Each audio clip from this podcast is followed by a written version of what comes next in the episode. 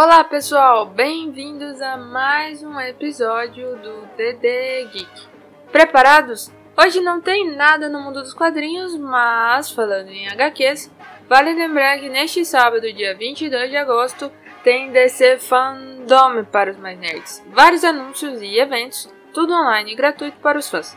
Basta acessar o site oficial do evento e se inscrever. Será internacional mas o Brasil ganhou um painel especial, então tá bem bom, né? Solta a vinheta que está começando mais um podcast. Welcome to this podcast.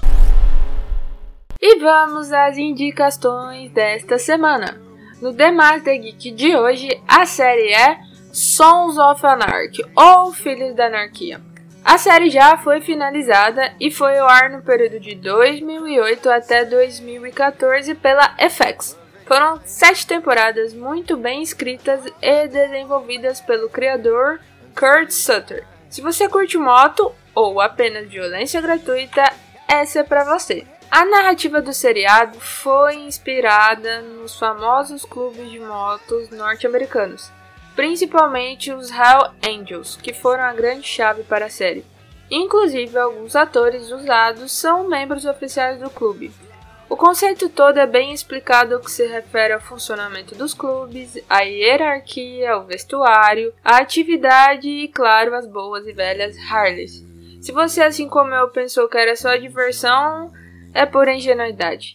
A história faz um bom trabalho em te levar para esse mundo de duas rodas Inclusive a trilha sonora rock and roll ajuda muito a entrar no episódio. E particularmente é muito boa. Inclusive a música de abertura por si é uma obra de arte. A história de Sons of Anarchy tem como personagem central Jackson Teller, ou para os mais íntimos, Jackie Boy, que é interpretado pelo britânico Charlie Ullman.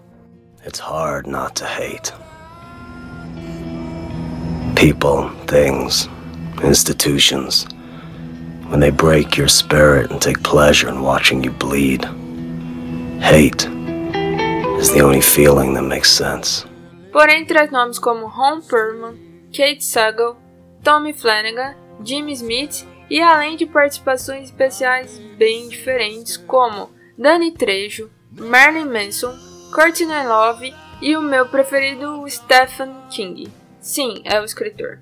A trama rola em volta de Jax, que cresceu no mundo da Sun Crow, pois seu pai foi um dos fundadores do clube. A série é bem violenta e, além de abordar o mundo do crime, também conta com muito drama e um show de atuação por parte dos atores. Kate Sagal faz um trabalho muito bom como a matriarca do clube e, em parte, é responsável pelo conteúdo dramático. O roteiro é muito bem amarrado entre todas as sete temporadas e é possível notar um crescimento significativo no personagem principal e na sua família. Tem muito sangue, tiro, porrada e bomba, e principalmente muita Harley Davidson. A história foi tão bem aceita que contou com um spin-off chamado Mayans MC, também da FX, e lançado em 2018.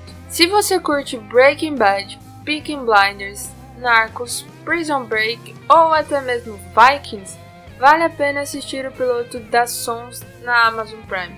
Certeza que você vai ver até o final. Seguindo para a indicação do filme mais novo desta semana, o escolhido é Green Book, O Guia. O filme é estrelado por Viggo Mortensen e Marcella Ali. É baseado em um guia turístico chamado popularmente de Green Book, que era destinado a afro-americanos a viajarem com segurança durante o período de segregação racial dos Estados Unidos. O longa foi lançado em 2018 e teve indicações no Globo de Ouro, BAFTA e inclusive ganhou o Oscar de melhor filme, melhor roteiro original e ali levou por ator coadjuvante em 2019. A narrativa traz muitos momentos dramáticos com um pouco de comédia. A história se passa entre Frank, que está procurando um emprego, e acaba aceitando ser motorista de Doc durante sua turnê musical pelo país. O personagem de Mortis é racista e mesmo assim aceita o serviço, o que gera boa parte do conflito da trama. You know this is pathetic, right? Tell me what you're trying to say. Oh, yeah, I miss her. Then say that, but do it in a manner that no one else has ever done it before. something like, uh, put this down. Falling in love with you was the easiest thing I've ever done. Nothing matters to me but you. Entre o tema de racismo que chama a atenção, o embate entre ambos os personagens é visto em boa parte do tempo. O final, de certa forma, é surpreendente pelo que se discorre durante a viagem. O longa tem muitas cenas marcantes ao que se trata da segregação do país e chama a atenção para o assunto infelizmente ainda atual. A atuação impecável de Vigo e Ali são um dos grandes fatores que fazem o filme ser muito bom. So can I put uh, PS Kiss the Kids? A P.S. Yeah, like at the end. That's like clanging a cowbell at the end of Shostakovich's Seven. Right. That's good. It's perfect, Tony. Ele está disponível no catálogo da Amazon Prime e acho que merece a sua atenção. E seguindo para filme mais velhinho, temos o filme Rudy. O filme é de 1993. Sim, o título é simples e conta a história de um rapaz apaixonado pelo time de futebol da Universidade Notre Dame. O longa é baseado em fatos reais e na história de Daniel Rutger Jr. Apesar da capa parecer que é mais apenas um filme de esporte, você se engana. Sean Astin interpreta Rudy com muita delicadeza e traz um personagem muito resiliente, sonhador, determinado e que não desiste fácil. that I was somebody. Oh, you are so full of crap. You're five feet nothing, a hundred and nothing, and you got hardly a speck of athletic ability.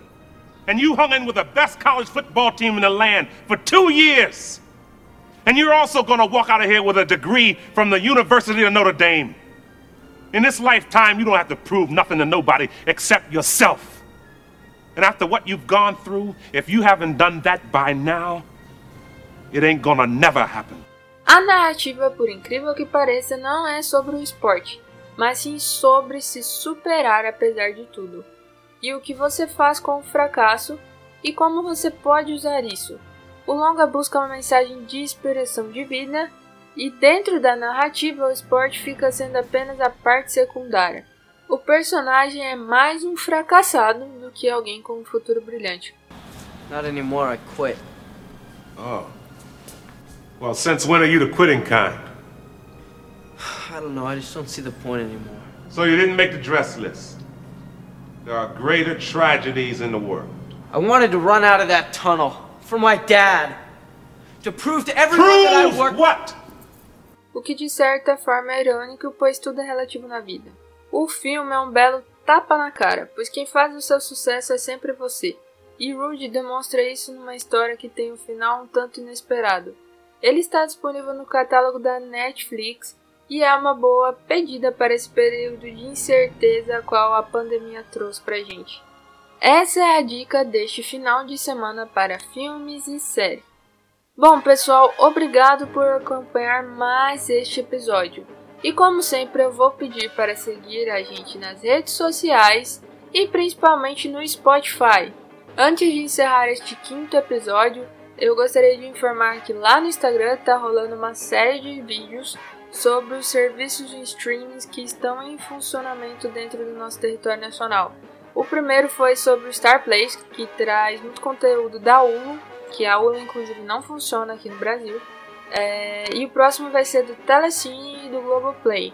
Também farei um do Prime, entre os outros que estiverem disponíveis por aí. Bom, gente, obrigada pela atenção neste episódio e nos vemos no próximo. Tchau, tchau!